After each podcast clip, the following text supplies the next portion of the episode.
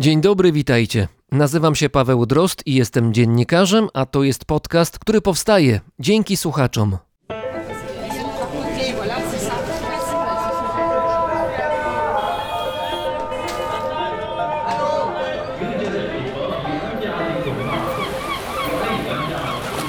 Brzmienie świata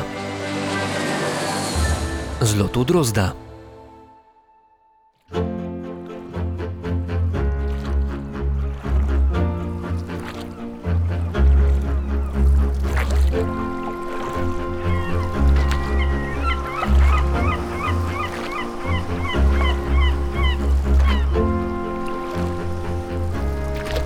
Na pierwszy rzut oka wszystko wyglądało zwyczajnie.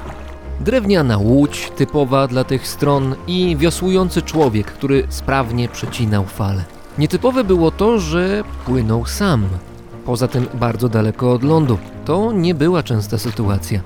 Dodatkowo przy bliższych oględzinach jego jednostka, która na burcie miała napisane Diana Victoria, odbiegała nieco od standardu. Przede wszystkim była częściowo zabudowana, a przecież pokład w takich łodziach powinien być otwarty. No i ten kot. Kot na otwartym morzu? Był 21 lipca 1984 roku. Kapitanem i jedyną siłą napędową łodzi był Uwe Johansen. Rozpoczął właśnie podróż, która zapisze go w historii samotnych wypraw morskich. Johansen od dziecka był człowiekiem bardzo aktywnym. Na rodzinnych wyspach owczych chodził dużo po górach oraz, jak wielu innych farerczyków, dużo czasu spędzał na morzu. Żeglował, pływał na statkach rybackich, a w wieku 12 lat miał już własną łódź wiosłową. Jako marynarz sporo podróżował na międzynarodowych trasach od Atlantyku po Pacyfik. Nie stronił od uciech. Prowadził lekkie życie, którego owocem była trójka dzieci, w tym jedno na Fidżi. Rodzinną wyspą Jansena była Elsoy. Leży w środkowo-wschodniej części Wysp Owczych i jest to wyspa bardzo mała. Obecnie mieszka tam mniej niż 250 ludzi, którzy skupiają się w jednej nadmorskiej osadzie.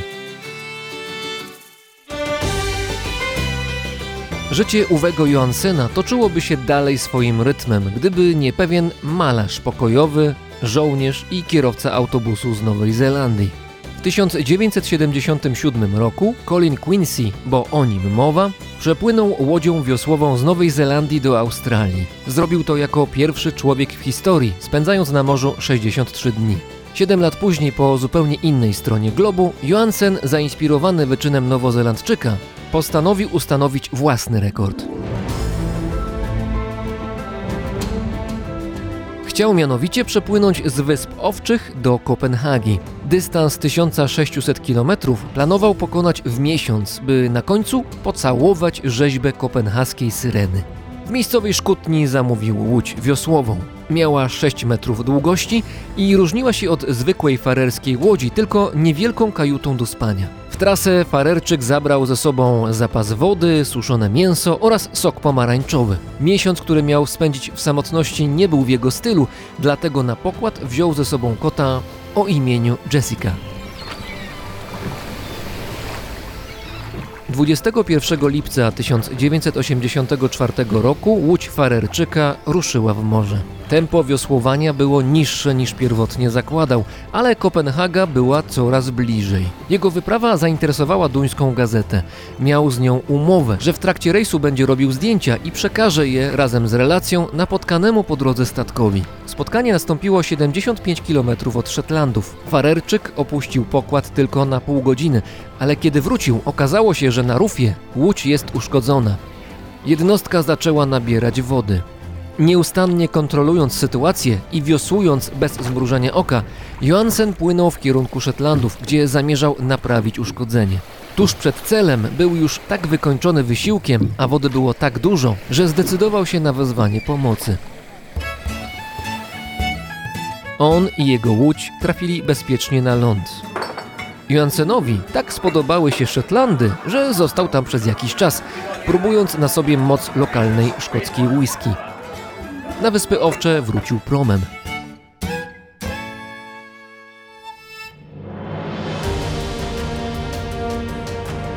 Druga próba rozpoczęła się dokładnie rok później, pod koniec lipca. Kot Jessica przeszedł do lepszego ze światów, dlatego Jansen zabrał ze sobą pannę Hwannasund. Kota, którego uratował wcześniej przed utopieniem.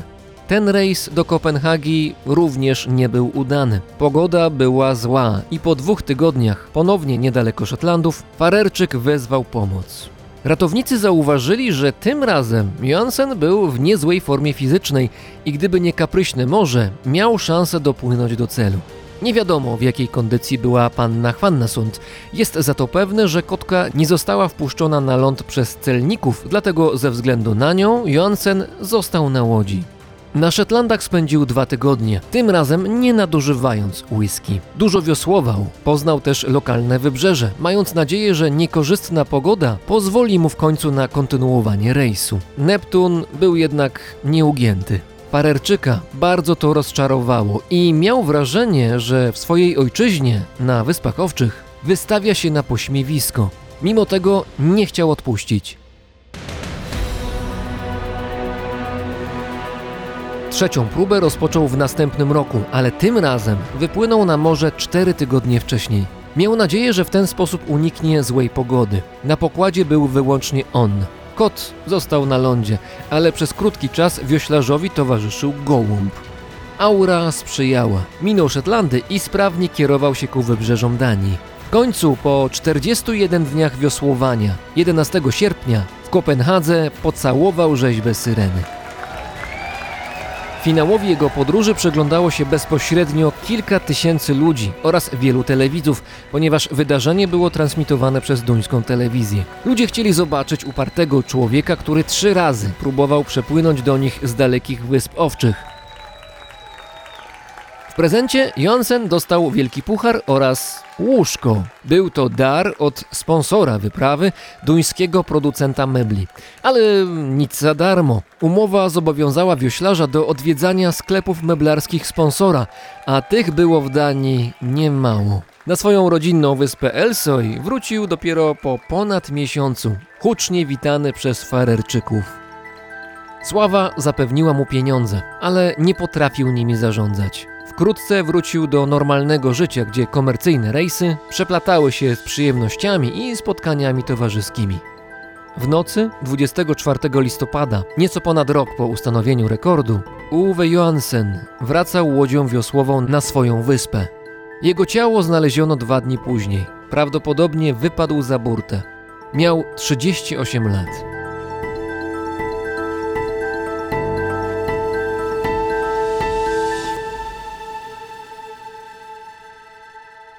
Jego historia jest dobrze znana wśród Farerczyków, a szczególnie na wyspie Elsoj. Tam właśnie wciąż można oglądać Dianę Wiktorię, łódź, która przepłynęła do Kopenhagi. Ten odcinek poświęcony jest ojczyźnie Uwego Johansena, Wyspom Owczym.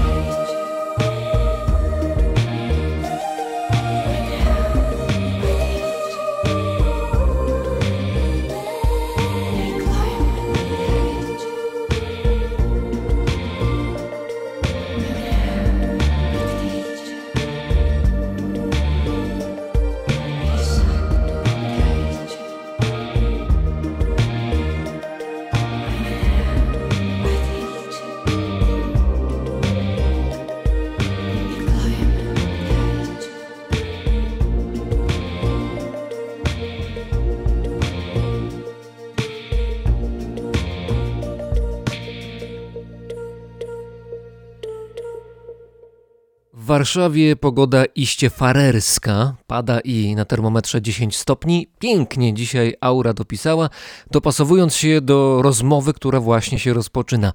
Owiec tylko brakuje. Czas na przedstawienie gościa tego odcinka Brzmienia Świata.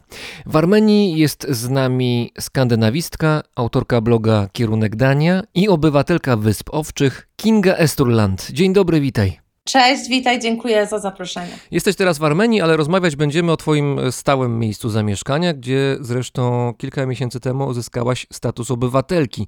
Mieszkasz na Wyspach Owczych, tylko pytanie brzmi: stałaś się Dunką czy Farerką?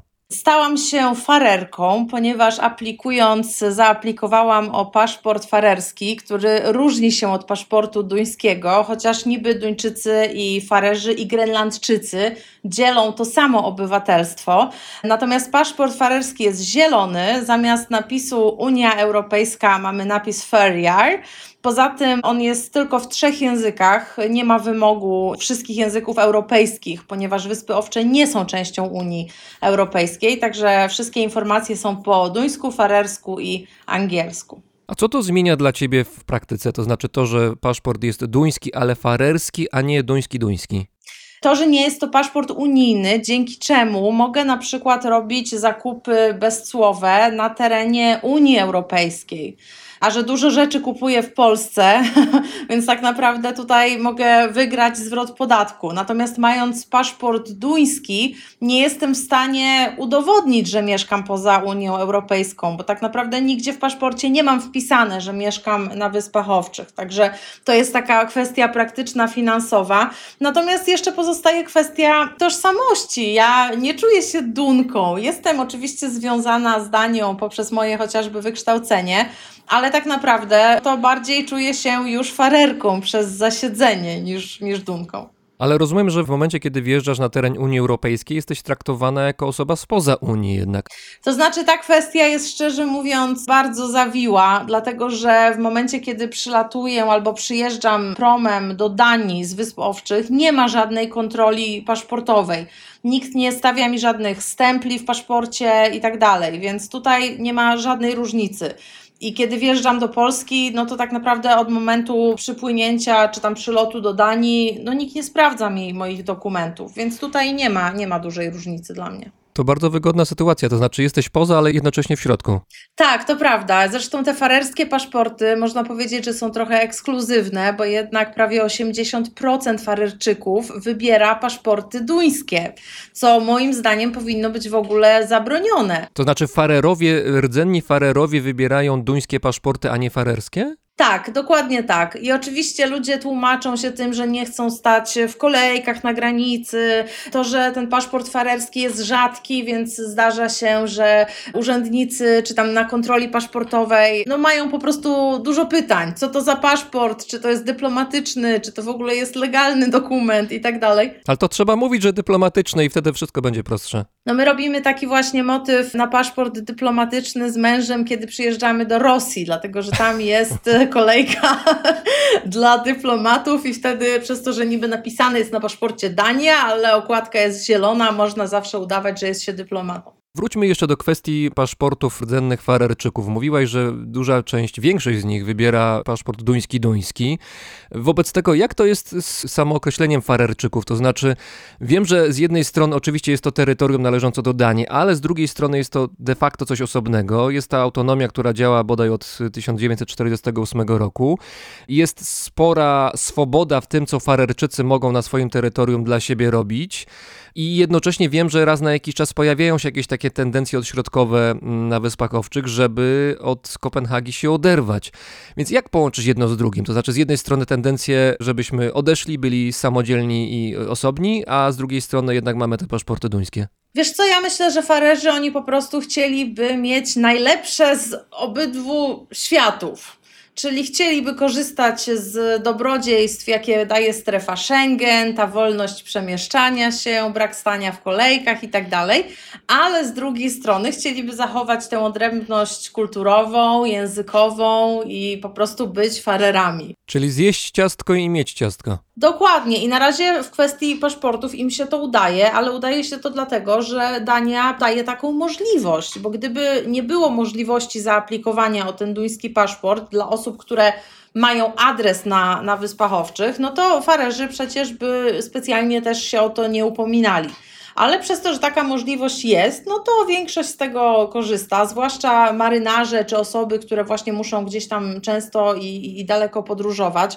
Ale tu akurat, wiesz, wydaje mi się, że argument o staniu w kolejce jest głupi, dlatego że kiedy podróżujemy po strefie Schengen, to nikt nie stoi w kolejce, czy ma się paszport farerski, czy unijny. A z kolei, kiedy wyjeżdżamy poza Unię, no to wszyscy musimy przekroczyć granicę. Także ja tej argumentacji tutaj kompletnie nie kupuję. Co to znaczy być farerem? To znaczy trzeba mieć widok na jakieś skałę wulkanicznej i sweter z owczej wełny, czy coś innego jest potrzebne? Nie, gdyby to było takie proste, to ja już też dawno mogłabym mówić o sobie, że jestem farerką, bo mam i widok, i ten sweter mam, nawet nie jeden, ale myślę, że żeby móc się nazywać farerem, to trzeba przede wszystkim mieć przynajmniej jednego z rodziców farera. Wyspy Owcze to jest na tyle społeczeństwo klanowe, że rodzina jest taką podstawą określania swojej tożsamości. I zresztą zauważyłam to bardzo często w kontaktach z farerami, a właściwie nawet nie ja, tylko mój mąż, ponieważ mój mąż mówi po farersku idealnie, bez akcentu, jak farer. Nawet mówi lepiej niż farerzy, ponieważ nie używa danizmów, nie używa tych słów duńskiego pochodzenia. I bardzo często w takim pierwszym kontakcie, jeżeli akurat okaże się, że ktoś mojego męża nie zna, no to oni biorą go za, za farera.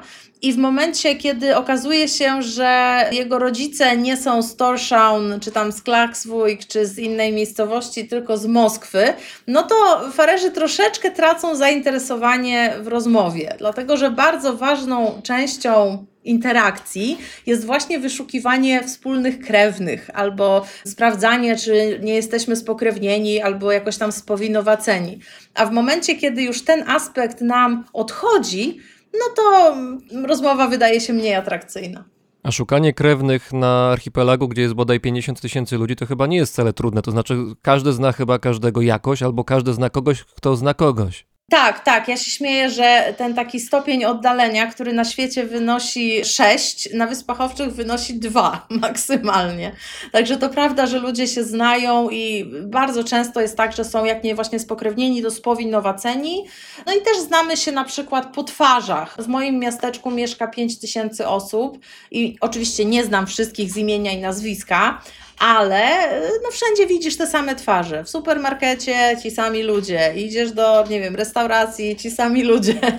Także kisimy się tak trochę we własnym sosie. To wobec tego, jak wygląda kwestia powiedzmy asymilacji czy wejścia w to społeczeństwo, kiedy tam już mieszkacie od tylu lat, teraz jesteś już obywatelką, więc masz też nawet papier na to, że, że, że jesteś stamtąd, ale jednocześnie stamtąd nie jesteś. No przede wszystkim trzeba dać się poznać. Ja akurat nie mam takiego ciśnienia, że, że chciałabym, żeby uważano mnie za farerkę. Ja wręcz zawsze bardzo otwarcie mówię, że jestem z Polski. Zresztą ja zawsze na Wyspach Owczych opowiadam o Polsce, a w Polsce opowiadam o Wyspach Owczych. Także tutaj jestem ambasadorką dwóch krajów. Natomiast trzeba wychodzić do ludzi, bo oni sami wykazują znikome zainteresowanie, ale jakby nie dziwi mnie to, no bo jednak obracają się albo w kręgu rodzinnym, albo przyjaźnią się z osobami, z którymi chodzili do szkoły, czy gdzieś tam się uczyli razem w Danii, czy gdziekolwiek. To znaczy, chcesz powiedzieć przez to, że są szczęśliwi w ramach tego, że są we własnym sosie i nie potrzebują czegoś więcej? Tak, ale jestem w stanie to zrozumieć, bo na przykład kiedyś kolega mojego męża zapytał się mnie, czy mam jakieś takie farerskie przyjaciółki.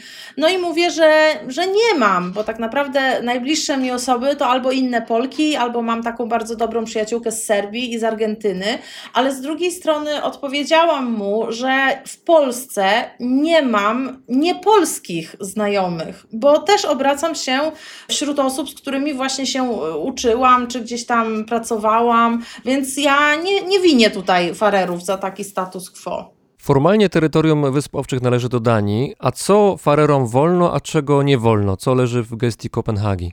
Chyba taką największą rzeczą, której farerom nie wolno, jest polityka imigracyjna. I to stanowi, szczerze mówiąc, problem dla wielu cudzoziemców, ponieważ ludzie przyjeżdżający mieszkać na Wyspy Owcze aplikują o wszystkie wizy, pozwolenia w Danii. Więc na koniec to duński urzędnik decyduje o tym, czy ktoś może mieszkać na Wyspach Owczych, czy nie. No i zdarza się, że jest dramatycznie. Zresztą nawet na dniach w wiadomościach była historia o pewnym Włochu, który został wydalony z Wysp Owczych, pomimo tego, że ma dziecko na archipelagu. Więc to wzbudziło taki no, duży ferment wśród cudzoziemców, bo większość oczywiście opowiedziała się tutaj po stronie Włocha, ale były też osoby, które wolały umyć ręce i powiedzieć, że nie wiem, nie znam faceta, może to jakiś bandyta, nie wiemy co tam do końca było, także Duńczycy widocznie wiedzieli lepiej. Więc to jest na pewno duży problem, szczególnie, że często jest tak, że na Wyspy Owcze przyjeżdżają osoby z Azji czy z Afryki. To chyba Filipińczycy, prawda? Wielu Filipińczyków jest. Właściwie Filipinek, ponieważ panów nie ma zbyt wielu. Ja znam jednego Filipińczyka, który jest bratem dziewczyny, która przyjechała się tam żenić z Farerem. Ale tak, dużo Filipinek, jest dużo Tajek, jest dużo osób z Afryki i oni niestety wszyscy, żeby wjechać do Europy, potrzebują wizy Schengen.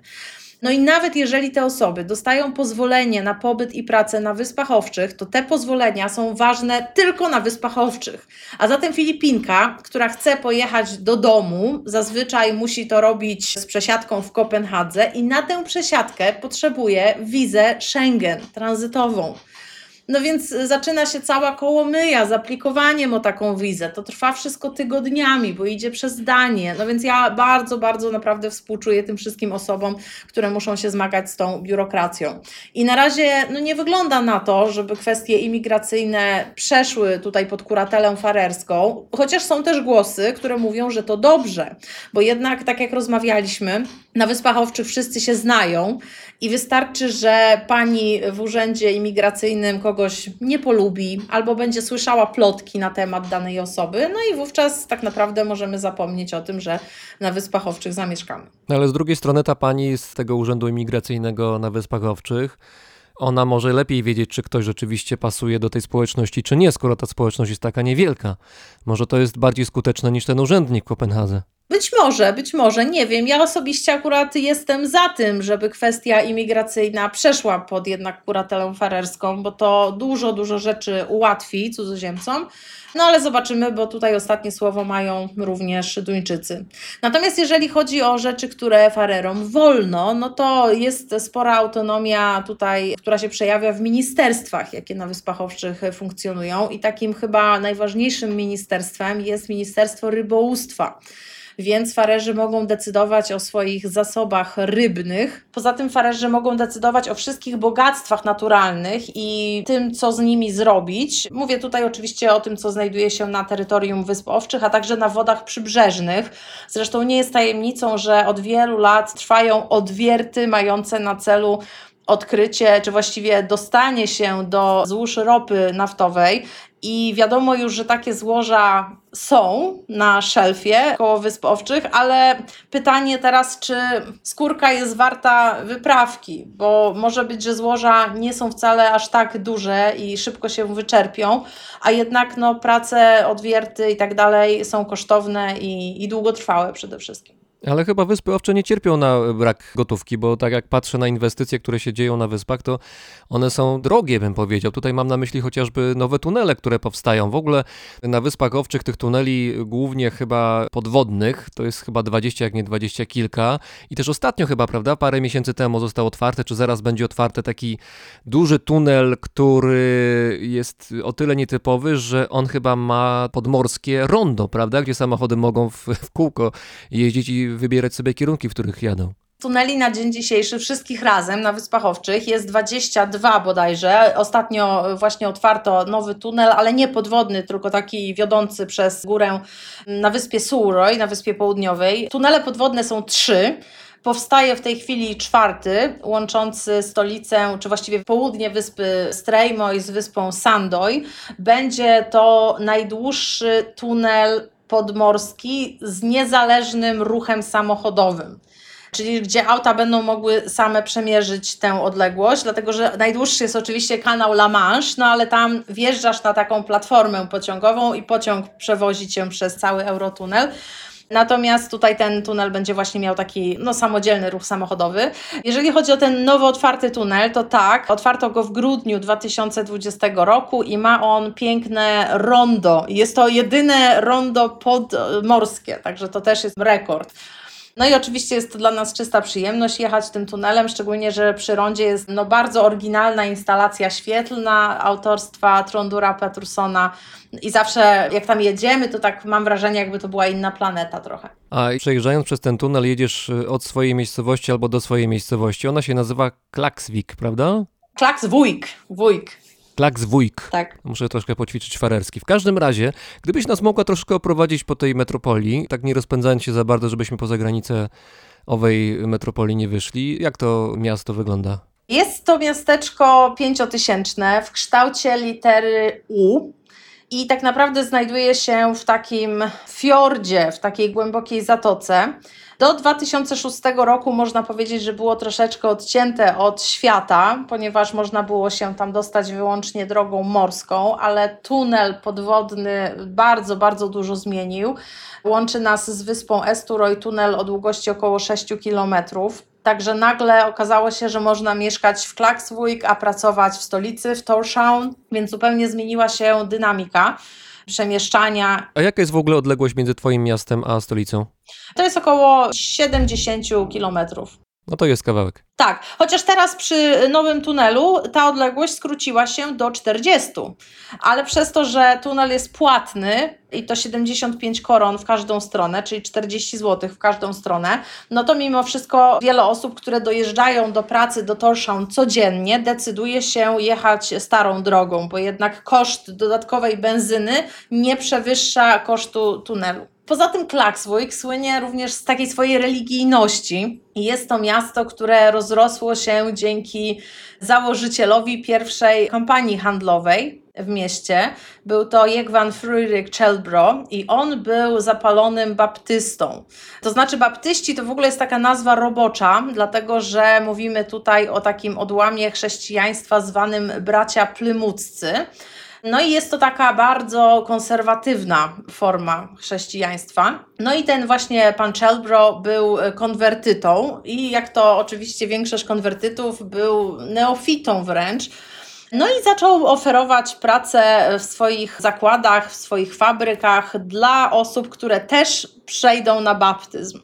A że wówczas na Wyspach Owczych bezrobocie było całkiem spore, no to ludzie stwierdzali, że okej, okay, mogę przejść na cokolwiek, byle mieć pracę i, i stały dochód. I tak naprawdę to sprawiło, że do Klaksvik w te okolice zaczęły ściągać tłumy. I można powiedzieć, że do dzisiaj ta tendencja dużej liczby baptystów na Wyspach Północnych się utrzymuje. Natomiast współczesny Klaksvik jest na pewno stolicą rybołówstwa na Wyspach Owczych. Zresztą musimy się zmagać z wieloma docinkami w tym temacie ponieważ y, oczywiście stolica zarzuca nam, że się zachowujemy, jakbyśmy utrzymywali cały kraj, ale z drugiej strony, no taka jest prawda, że właśnie w Klaksvik zarejestrowanych jest najwięcej statków i w ogóle, że Klaksvik generuje najwięcej przychodu, jeżeli chodzi o tę branżę rybną. Poza tym miasto się bardzo, bardzo mocno rozwija i tak naprawdę dużo mamy inwestycji budowlanych. Powstają takie nowe, modernistyczne bardzo budynki w duchu oczywiście tej architektury skandynawskiej, minimalistyczne, takie drewniane, szklane i tak dalej. Wygląda to bardzo ładnie. Jest w mieście główna ulica, która właśnie okala zatokę i tam właśnie znajduje się większość sklepów, ewentualnie jakieś tam knajpy, punkty usługowe. Więc jest w Klaksvik wszystko, czego do życia potrzeba. Są banki, poczta, jest basen, jest siłownia. Także wszystko chyba poza meblami jestem w stanie kupić bez wyjeżdżania ze swojego miasteczka. Bardzo mnie interesuje, jak wygląda kronika kryminalna Twojego miasteczka, czy w ogóle Wysp Owczych. To znaczy, jak jest jakiś przestępca, złoczyńca, ktoś, kto łamie prawo, to co on może złego zrobić na Wyspach Owczych? Nie wiem, ryby ukraść, czy owce sprzedać nielegalnie? Co on może zrobić? Przestępczość myślę, że ogranicza się do jakichś tam portowych bujek I to się zdarza dosyć często, szczególnie piątkowe i sobotnie wieczory. Są jakieś tam portowe mordobicia. Nie ma oczywiście zbrodni takiego dużego kalibru, jakichś morderstw czy terroryzmu. No chociaż zdarzyło się morderstwo w roku 2011 w listopadzie, kiedy to Chorwat zabił Farera, no to rzeczywiście całe Wyspy Owcze wstrzymały oddech. Ludzie nagle zaczęli zamykać swoje domy. Tak, była panika? Tak, tak i rzeczywiście no to, był, to był szok, przez to jednak, że, że takie rzeczy się na Wyspach Owczych normalnie nie zdarzają. Natomiast chyba największym problemem jest przemoc seksualna na Wyspach Owczych. I tutaj rzeczywiście mamy bardzo dużo przypadków pedofilii. Zdarzają się przypadki gwałtów. Oczywiście również to są jakieś akcje takie po alkoholu. Natomiast pedofilia jest problemem takim samym w sobie i, i na pewno jest to taki trochę trup w szafie, jakiego farerzy ukrywają i bardzo niechętnie mówią też o tym publicznie. Nie lubią, kiedy po prostu ten problem wychodzi gdzieś do mediów, szczególnie zagranicznych.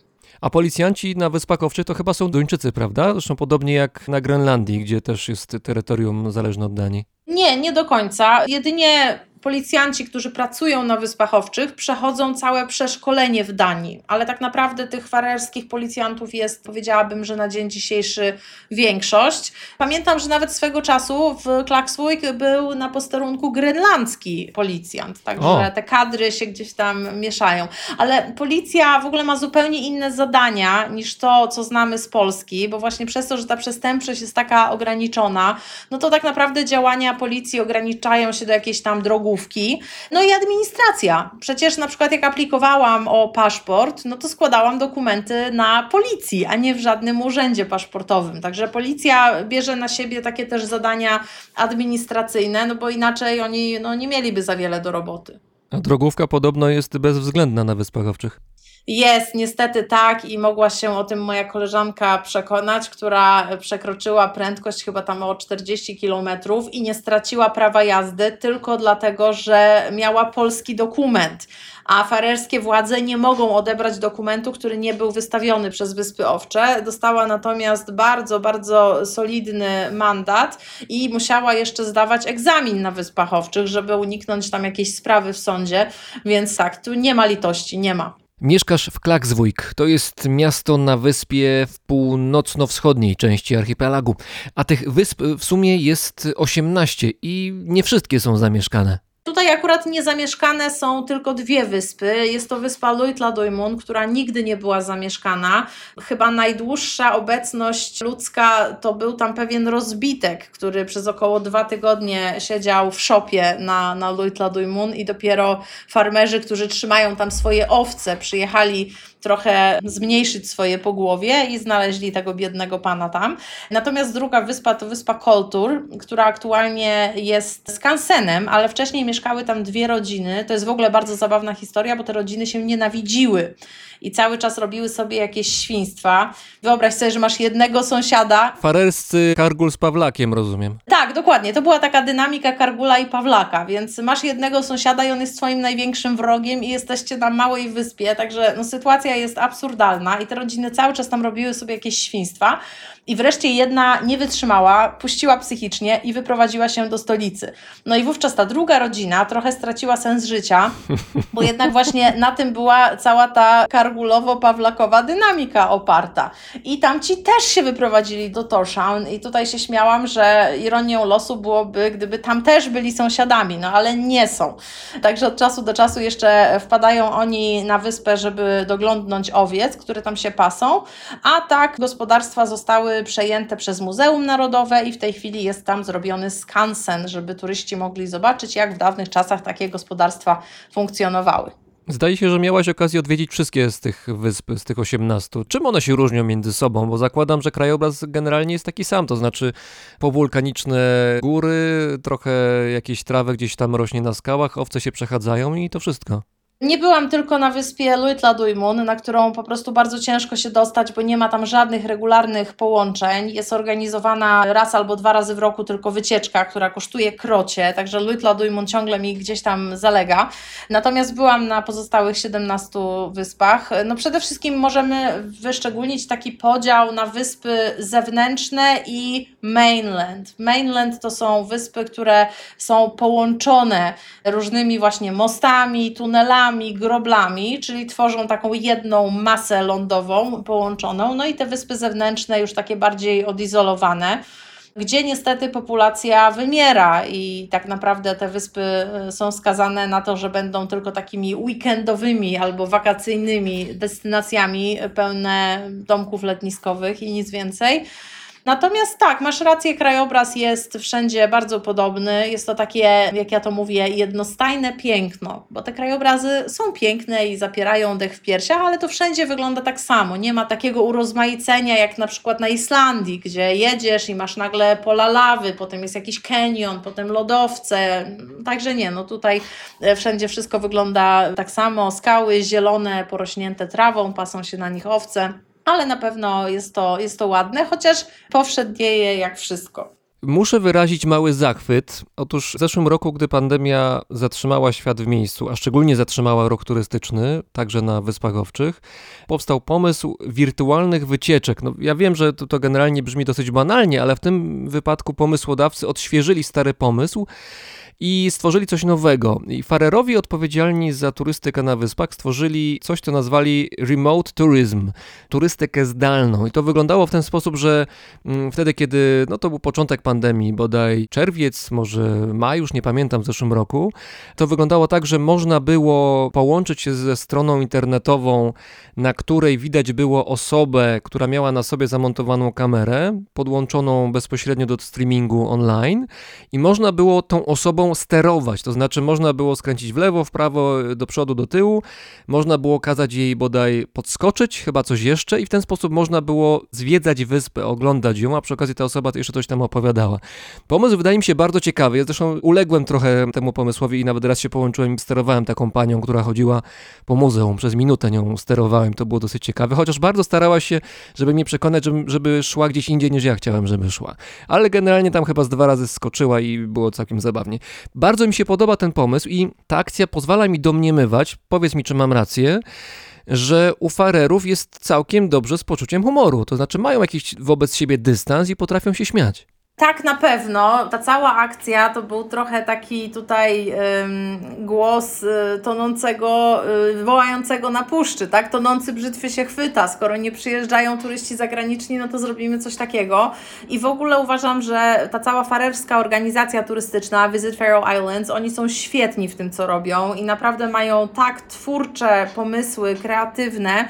Zresztą oni zostali dzięki tym swoim marketingowym chwytom dostrzeżeni na arenie arenie międzynarodowej i nawet wygrali kilka jakichś tam branżowych nagród, bo tutaj oprócz tej kampanii Remote Tourism, nie wiem czy pamiętasz, była akcja mm, Sheep View, Google Sheep View. A tak, to opowiedz, to bardzo ciekawa historia, to prawda. Tak, kiedy okazało się, że Google nie chciał przyjechać na Wyspy Owcze, żeby Wyspy Owcze dołączyły do tego ich programu Street View, no i wtedy farerzy postanowili to wykorzystać i tak przy okazji wbić szpilę gigantowi tutaj medialnemu.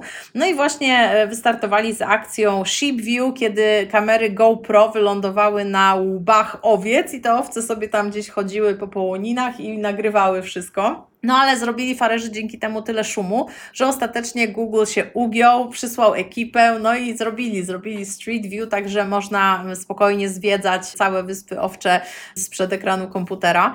No i poza tym dużą jeszcze popularnością cieszyła się kampania Faroe Islands Translate, też tutaj uderzona trochę w Google'a, dlatego że nie ma farerskiego w aplikacji Google Translate wśród spisu języków.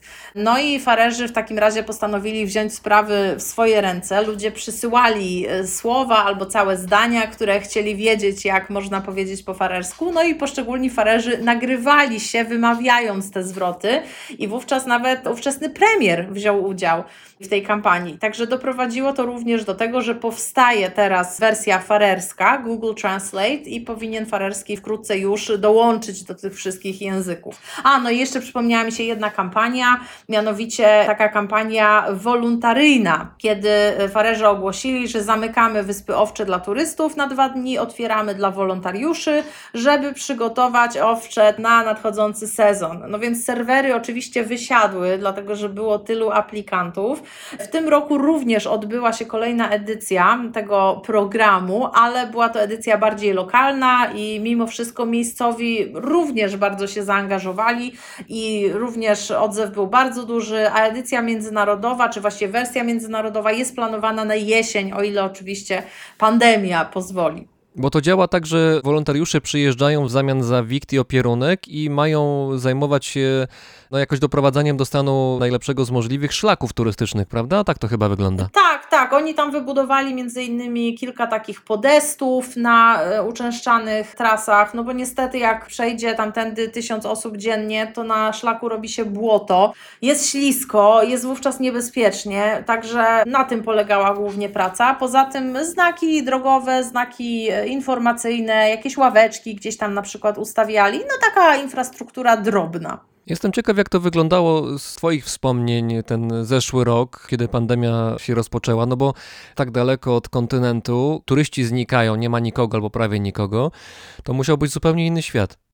Wiesz co, my akurat początki pandemii zeszłorocznej spędziliśmy w Polsce, ponieważ wróciliśmy do Europy z Ameryki Południowej na początku marca. My akurat mamy mieszkanie w Urugwaju, więc te miesiące zimowe spędzamy w Montevideo, ponieważ tam jest wtedy lato. No i akurat po takim zimowaniu wróciliśmy do Europy i tak naprawdę zdążyliśmy dosłownie 10 dni przed zamknięciem granic. Polska zamknęła wtedy granice, nie za bardzo można było się przemieszczać, więc tak naprawdę te takie początki lockdownu spędziliśmy w Gdańsku u moich rodziców. Natomiast na Wyspach Owczych utknął z kolei nasz kolega Kuba Witek, który zimował u nas w Klakswyk. No i Kuba jest filmowcem, zresztą nagrał, nakręcił już jeden film o Wyspach Owczych, nazywa się on Fairway, sztuka przetrwania na Wyspach Owczych, jest dostępny na YouTubie. No i ponieważ znalazł się na Wyspach również w czasie lockdownów i takiej paniki spowodowanej wirusem, to postanowił też wykorzystać szansę i nakręcić film dokumentalny o tym, jak to wyglądało. I ten film też jest dostępny, nazywa się Razem w izolacji na YouTubie do obejrzenia, bardzo polecam. W filmie występuje około tam 15 osób i to z różnych takich zawodowych środowisk i y, z jakichś tam medycznych i artystycznych i religijnych, także można tych ludzi posłuchać, jak każdy na swój sposób radził sobie z pandemią, ale farerzy poradzili sobie bardzo dobrze, bo aktualnie na wyspach akurat panuje stara normalność, stary wspaniały świat, nie ma maseczek, ludzie się gromadzą, wszystko jest czynne, szkoły, restauracje, Także w ogóle nie odczuwa się tego, że, że jest jakiś koronawirus. Jeżeli chodzi jeszcze o język, bo wspominałaś o tym, że tutaj farerzy starali się, żeby Google ich zauważył, no to jak to jest w porównaniu z islandzkim, bo tutaj obie nacje są jakoś no, bardzo spokrewnione. To znaczy islandzki i farerski są bardzo zbliżone do siebie w piśmie. Islandzki ma może bardziej złożoną gramatykę niż farerski, ale farerski ma zdecydowanie bardziej rozbudowaną fonetykę. Także Polak czytający tekst po islandzku przeczyta bez przygotowania go tak, że Islandczyk go zrozumie. Natomiast y, jeżeli Polak będzie próbował czytać tekst farerski na polską modłę, no to raczej nie ma szansy, żeby, żeby farer nas zrozumiał. Natomiast jest to oczywiście język germański z rozbudowaną fleksją. Są cztery przypadki, podobnie jak w niemieckim i w islandzkim. No i też odmienia się wszystko przez wszystko, także te odmiany są chyba takim największym koszmarem adeptów farerskiego. A do duńskiego to jest jakoś język podobny? To powiem Ci, że jest to mniej więcej taka różnica jak między polskim a serbskim. Czyli jedna rodzina, ale tak naprawdę jak słuchasz Serbów, no to jesteś w stanie wychwycić co dziesiąte słowo. Albo ewentualnie zrozumieć kontekst, ale, ale nie jesteś w stanie się porozumiewać. Także niestety duński nie wystarcza. Tym bardziej, że jednak kiedy pierwszy raz na Wyspy Owcze przyjechałam, to byłam zadziwiona, jak bardzo mono językowe jest to społeczeństwo. Ja się spodziewałam bardziej takiej dwujęzyczności, na przykład na poziomie Finlandii czy na poziomie Irlandii, gdzie na przykład masz znaki drogowe, informacyjne w dwóch językach, czy w Kanadzie chociażby. A tutaj wszystko było po farersku i ten duński w zasadzie na ulicach w ogóle nie był obecny. Mieszka na dzień dzisiejszy około 360 Duńczyków na Wyspach Owczych. Oni się uczą farerskiego pasywnie, to znaczy, że rozumieją, co się do nich mówi, ale odpowiadają po duńsku. Natomiast no tak, duński jest raczej, raczej rzadkością, więc niestety, jeżeli ktoś chce na Wyspach Owczych zostać i tam funkcjonować i się integrować, no to trzeba się zabrać za farerski, bo inaczej będzie ciężko. Chociaż znam oczywiście osoby, które mieszkają już bardzo długo i się podpierają ciągle angielskim, no ale to już indywidualna sprawa. Jeżeli chodzi o kwestie kulturowe i tożsamościowe, to Farerczycy, jak mnie się wydaje, to jest coś między Islandczykami, Duńczykami a Anglosasami. Jakoś taki rodzaj wypadkowej tych trzech elementów. Ciekawe porównanie, powiem Ci. Nigdy tak e, nie patrzyłam na farerów przez pryzmat sąsiadów. Ja bym jeszcze tutaj, wiesz co, dodała Norwegów do tej mieszanki. Mm. Ja myślę, że tak naprawdę Norwegowie są też bardzo zbliżeni. Nawet samo to, że farerski najbardziej przypomina norweski dialekt nynoszk Mhm. e, używany gdzieś tam na norweskiej prowincji. Także na pewno jest to, jak, coś w tym jest, tak. Ale z drugiej strony, no szokuje mnie, jak bardzo się różnią od innych chociażby nacji nordyckich. Na przykład wyróżnia ich bardzo religijność. Wszystkie kraje pozostałe nordyckie są raczej takie no, sekularyzowane, świeckie, a Farerzy jednak cały czas są bardzo konserwatywni, bardzo religijni. Religia jest ważną częścią życia.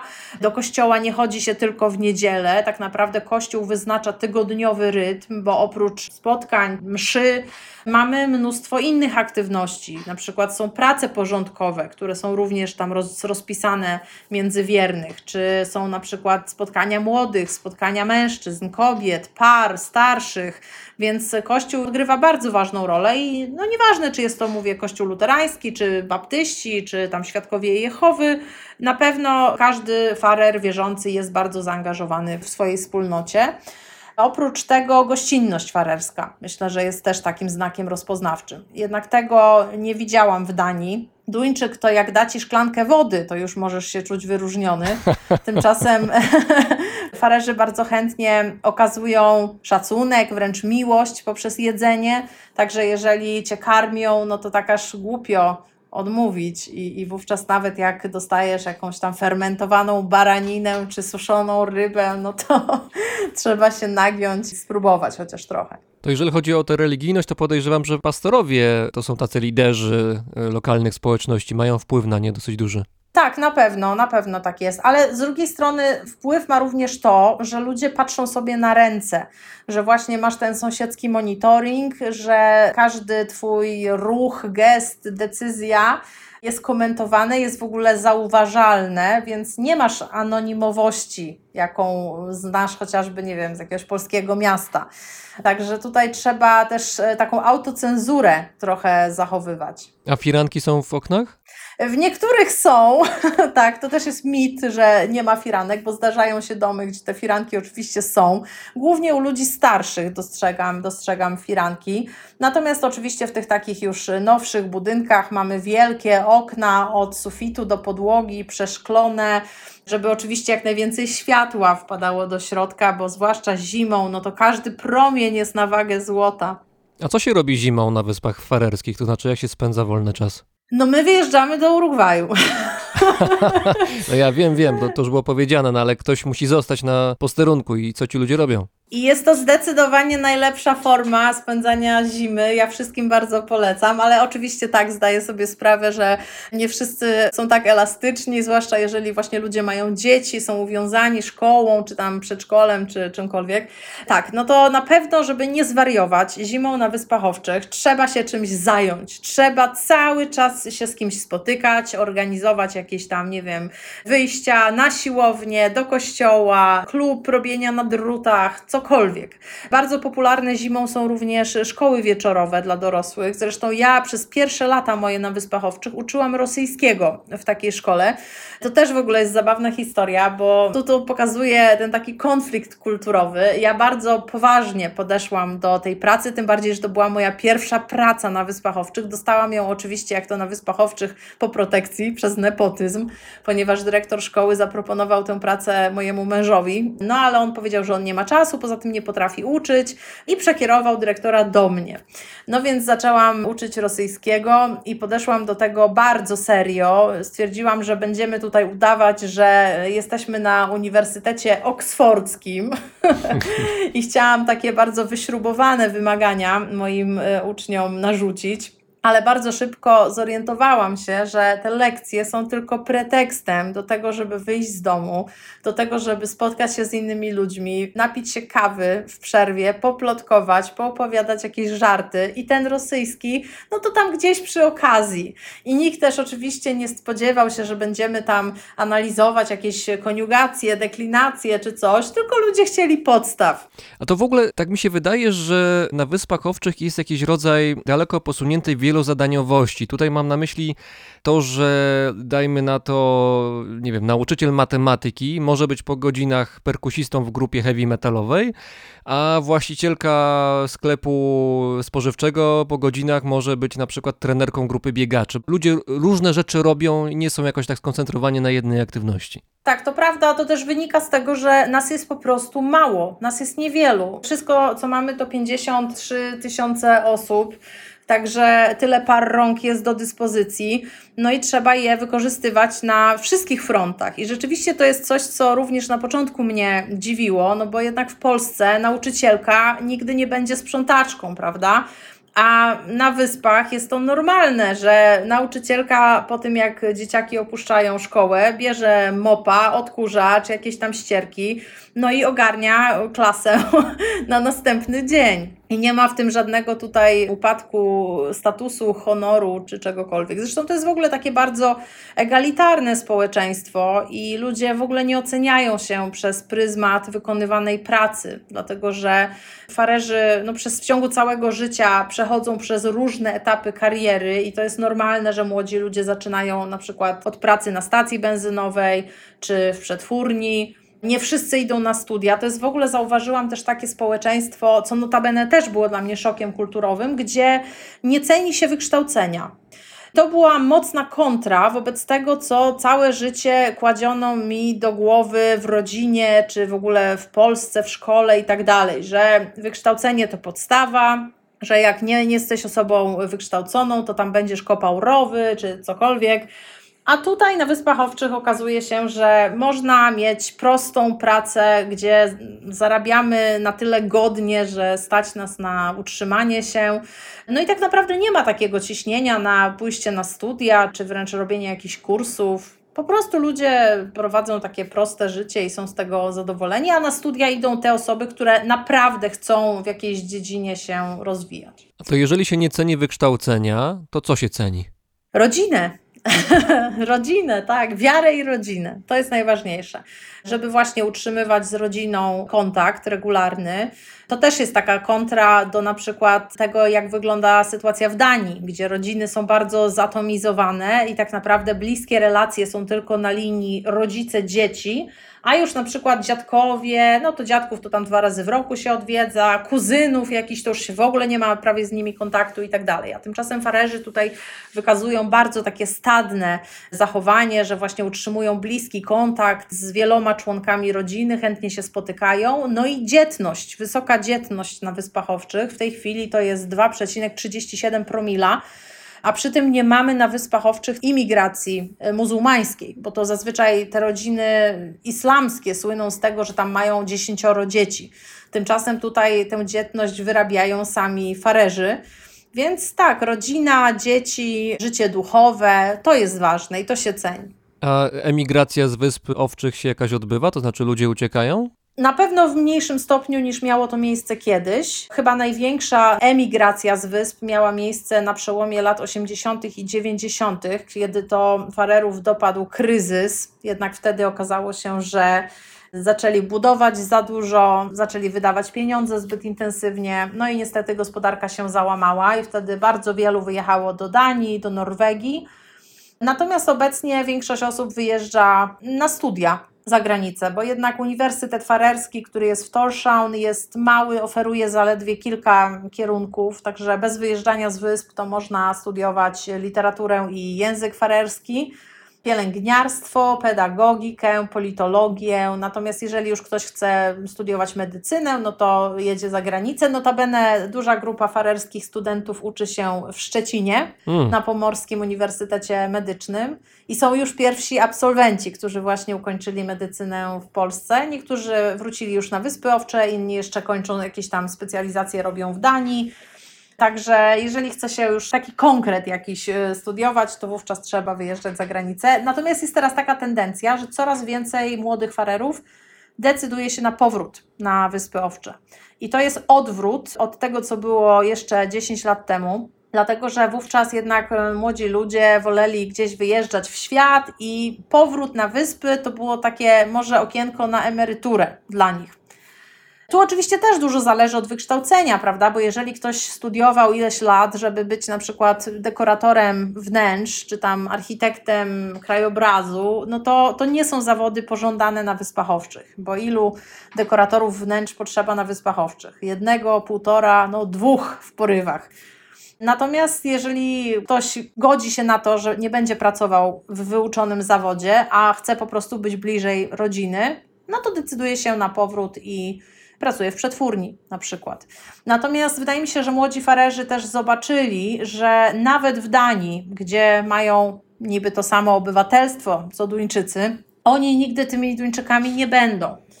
I zawsze jednak Duńczyk będzie traktował tego farera z góry jako takiego dzikusa w gumiakach i swetrze wełnianym, śmierdzącego rybą.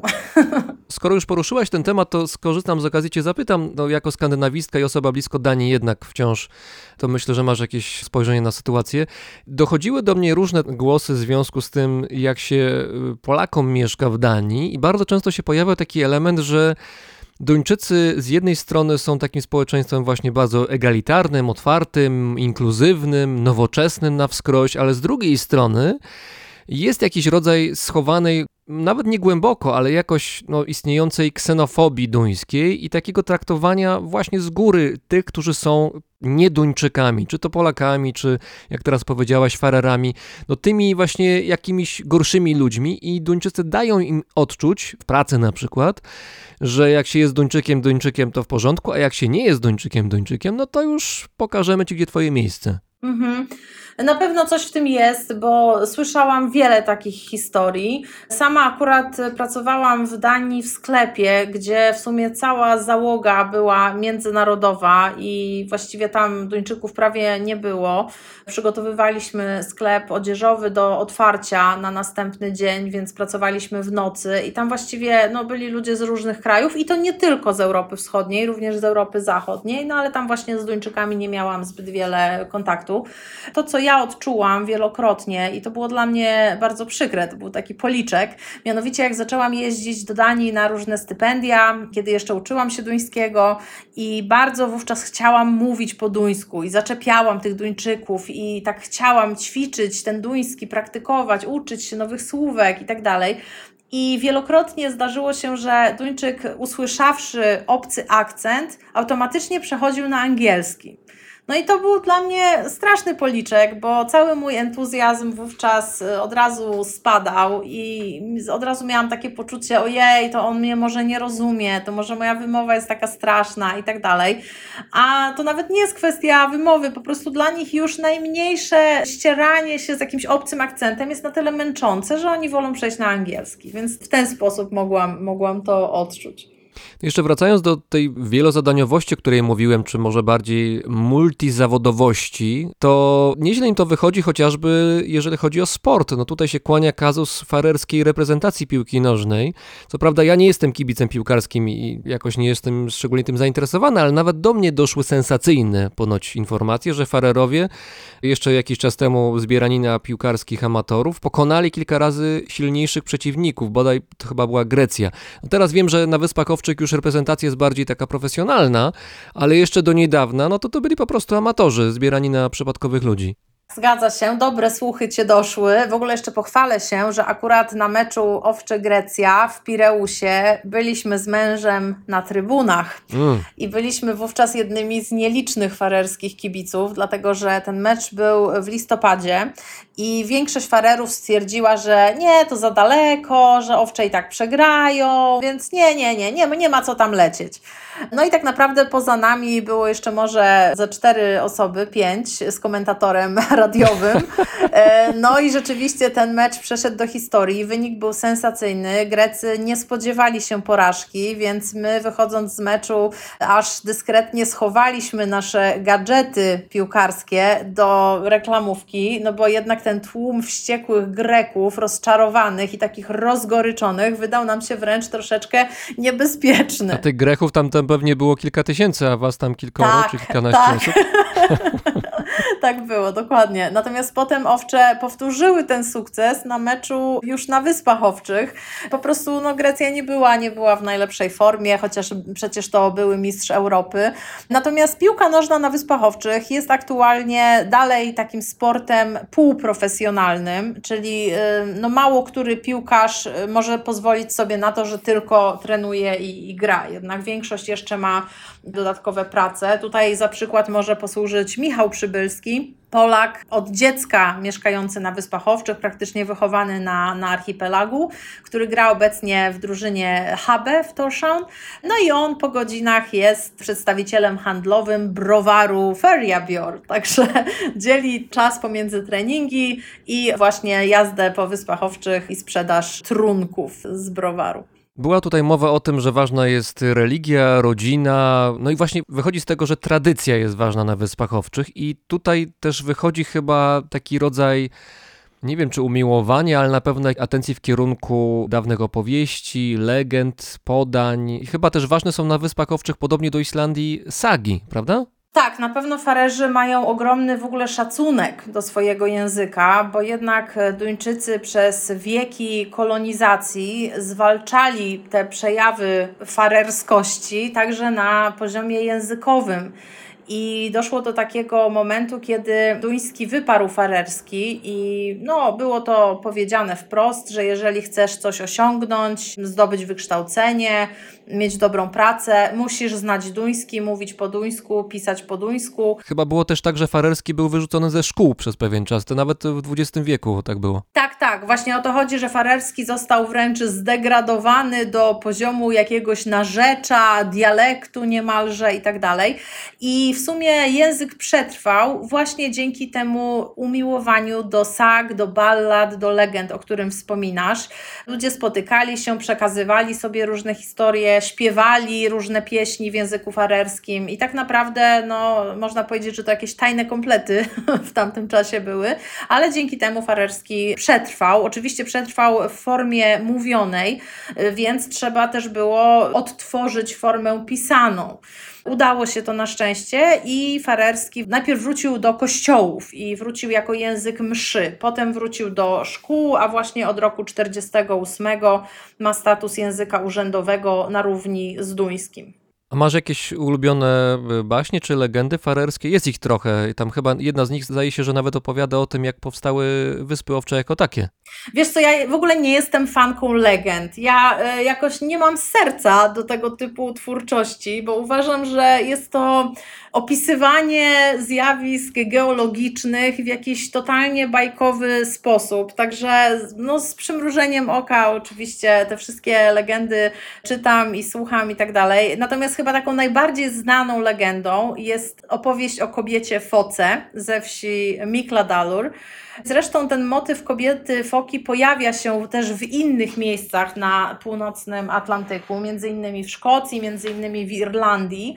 Pamiętam zresztą, że dekadę temu, jak nie więcej, nasza aktorka polska Alicja Bachleda-Curuś grała w filmie Ondine. I właśnie ona grała tam postać, która była wzorowana na Selki, na właśnie tej kobiecie foce. Tutaj legenda opowiada o tym, że foki przybyły na brzeg wyspy Kalsoj do miejscowości Mikladalur, zdjęły focze skóry, przyjęły ludzkie kształty, całą noc bawiły się i tańczyły przy ognisku. No i zaczął je podglądać miejscowy rybak. I jednej z fok schował skórę. Zamknął tę skórę w drewnianej skrzyni, na kłódkę, klucz miał zawsze przy sobie. No i właśnie ta jedna biedna foka nie była w stanie wrócić do oceanu i została z rybakiem. Oni wzięli ślub, urodziła im się nawet tam chyba dwójka dzieci, ale pewnej nocy rybak bardzo się upił, zasnął. No i wówczas ta nasza foka zdjęła klucz z jego szyi, otworzyła skrzynię, przywdziała skórę i wróciła do odmętów oceanu. Jednak tak była nieszczęśliwa w Mikladalur, które notabene jest bardzo piękną wioską, no ale jednak tęskniła za, za oceanem. W ten sposób, mówiąc o fokach, doszliśmy do innych zwierząt morskich. Mam na myśli tutaj greenwale, ssaki spokrewnione blisko z delfinami. To jest taki dyżurny temat, który się pojawia, jeżeli chcemy troszkę kontrowersji wlać do rozmowy o Wyspach Owczych. Chodzi oczywiście o te sytuacje, kiedy bodaj raz do roku odbywa się polowanie, tradycyjne polowanie na Wyspach Owczych. Ci, którzy są na Wyspach Owczych, mieszkańcy Farerowie mówią, że to jest tradycja i tak powinno być. Ci, którzy są spoza wyspy najczęściej protestują, mówią, że to jest bestialstwo i niepotrzebny rozlew krwi, bo tam ginie 800 czy 700 czy ileś tam set Green Valley rocznie podczas tych polowań. Jak to wygląda z Twojej perspektywy? To znaczy, czy to widziałaś, jakie masz podejście, czy, czy farerowie sami jakoś też próbują o tym rozmawiać między sobą, czy są jakieś głosy krytyczne na miejscu? Mhm. Ja od razu na wstępie powiem, że ja nie popieram tego procederu, żeby nikt tutaj nie myślał, że ja próbuję bronić farerów, że tu jestem właśnie jakąś apologetką grinda drap, czyli tego, tego polowania. Nie.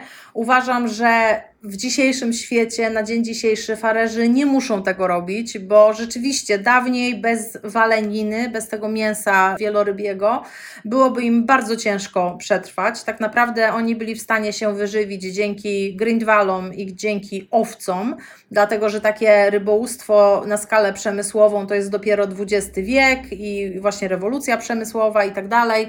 Także okej, okay, rozumiem, że dawniej to była dla nich kwestia przetrwania, natomiast dzisiaj na Wyspach Owczych wyrzuca się mnóstwo jedzenia. Widziałam taki raport, który mówił o tym, że w 2018 roku czteroosobowe gospodarstwo domowe wyrzucało rocznie 53 tony jedzenia. 53 tony? Tak, 53 tony jedzenia, więc to nie jest tak, że farerzy nie mają dzisiaj co do garnka włożyć. Oczywiście wiadomo, że to jedzenie, które jest na Wyspach Owczych, nie zawsze jest pierwszej świeżości. Warzywa i owoce, które do nas trafiają, są z reguły bez smaku, lekko wręcz czasami podgniłe. Dużo rzeczy przychodzi wysoko przetworzonych, no ale taka jest rzeczywistość. Natomiast farerzy traktują grinda drap, czyli polowania na grindwale, jako część swojej tożsamości no i tutaj właściwie nie ma z nimi o czym dyskutować. Oni wręcz nie chcą na ten temat dyskutować. Mają takie podejście, że oni się nie muszą z tego nikomu tłumaczyć, że to jest ich wewnętrzna sprawa. Fakt, że trochę są skrzywdzeni przez opinię publiczną, bo jednak jest duży tutaj fokus na właśnie Wyspy Owcze i oni są tak trochę w świetle reflektorów. A w Japonii ten ubój Grindwali odbywa się na dużo większą skalę i jakoś świat przymyka na to oczy, bo przecież Japończycy. O nie, tutaj muszę zaprotestować, bo bardzo głośno zawsze jest za każdym razem, kiedy Japończycy tam te polowania swoje uprawiają, bo to jest jedna zatoka bodaj w Japonii, która jest słynna właśnie z tego. Powstają filmy dokumentalne na ten temat, zawsze jest głośno. Natomiast może jest tak, że z racji tego, że Wyspy Owcze bliżej leżą kontynentalnej Europy niż Japonia oczywiście, te głosy aktywistów głównie europejskich czy amerykańskich są głośniejsze w przypadku Wysp Owczych. Być może, tym bardziej, że w sumie owcze dosyć długo już toczą walkę z organizacją Sea Shepherd i członkowie tej organizacji co ileś lat przyjeżdżają na Wyspy Owcze, żeby właśnie monitorować sytuację. Organizacja założona przez Paula Watsona i oni zajmują się ochroną życia morskiego.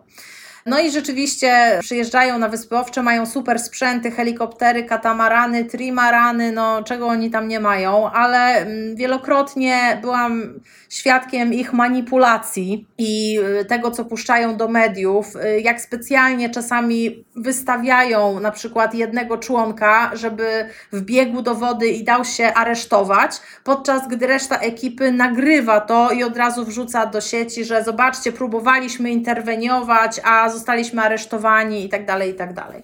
Też pamiętam, była kiedyś sytuacja, kiedy w miejscowości Fugla Fiorur na brzegu znalazło się 12 Green Valley, ale farerzy postanowili ich nie zabijać, tylko je zaczipować, żeby zobaczyć, jaką trasą będą płynąć.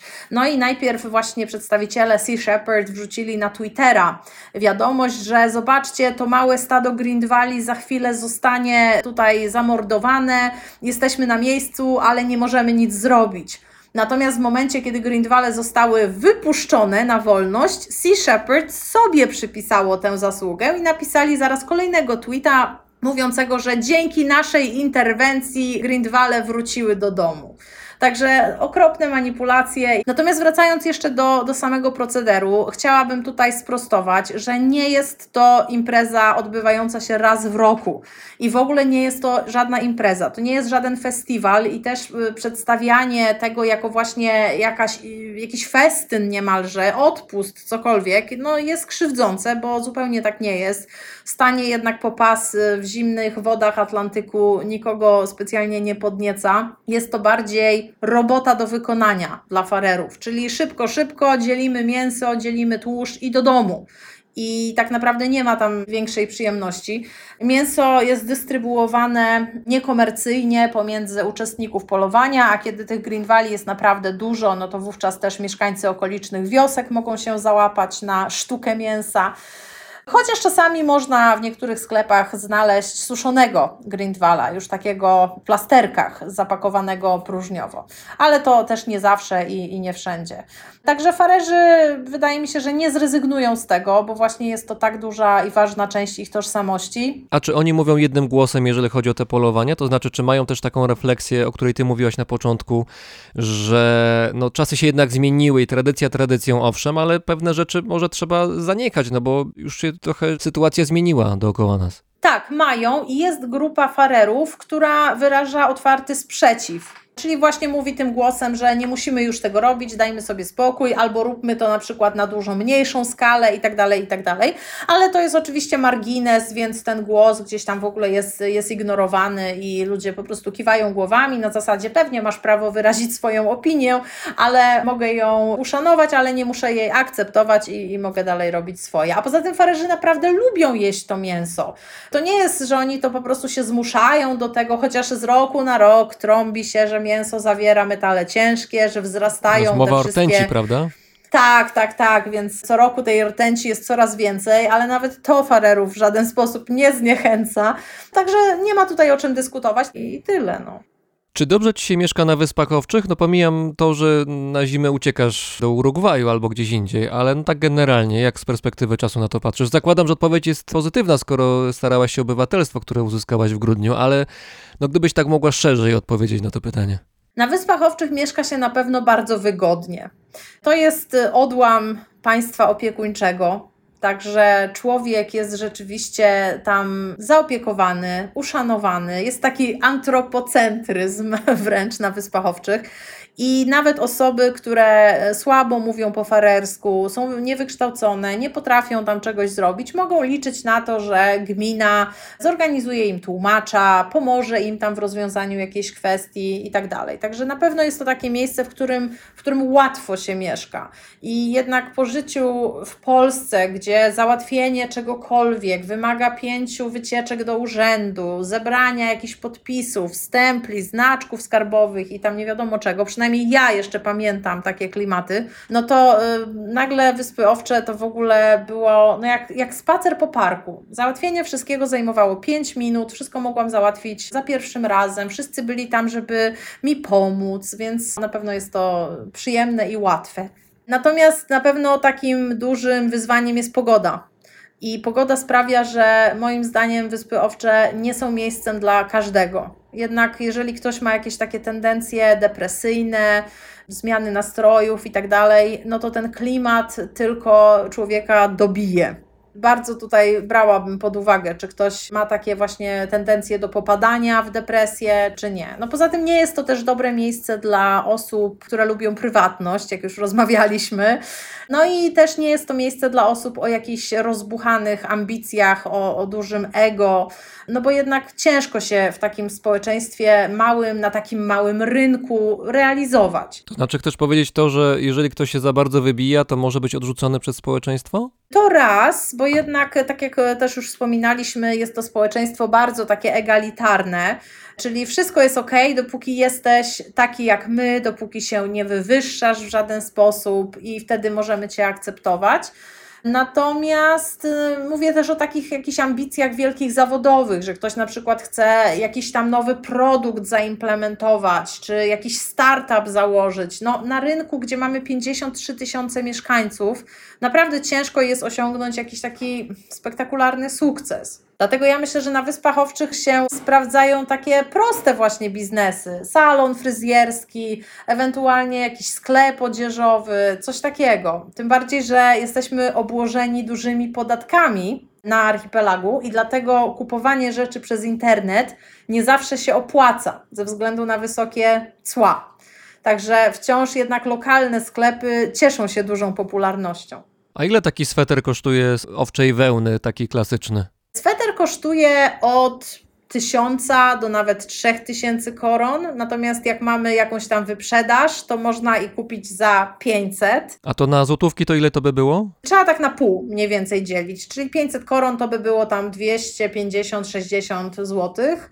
Także 1000 koron za sweter, no to to już jest 550 około złotych, nawet może 600 w zależności od kursu, ale rzeczywiście te swetry są jak zbroje, one są niezniszczalne. Te swetry farerskie, które mam, są ciepłe, nie moczą się, nie mechacą się, tak się nie kulkują. Także ja już mam je od wielu, wielu lat i nie zamierzam się z nimi rozstawać. A jeszcze dodam, że sama nie robię na drutach, dlatego jestem skazana na to, żeby te swetry kupować na miejscu. Naszym gościem była obywatelka Wysp Owczych, gościnnie przebywająca w tej chwili w Armenii, skandynawistka i autorka bloga Kierunek Dania, Kinga Esturland. Bardzo dziękuję. Bardzo dziękuję. Tusen tak för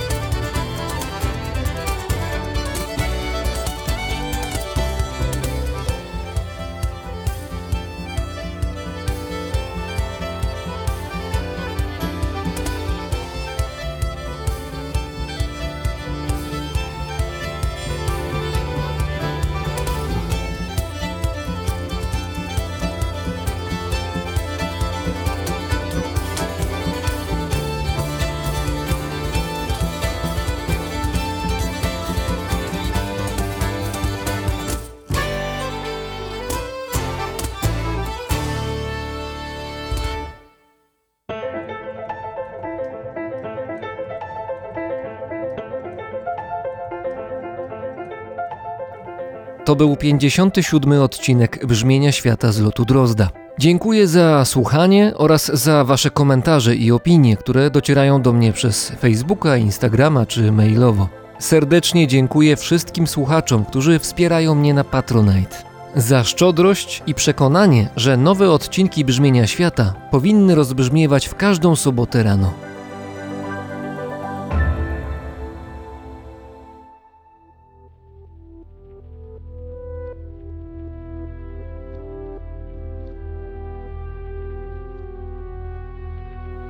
Paweł Drozd, czyli ja, mówi Wam dobrego dnia.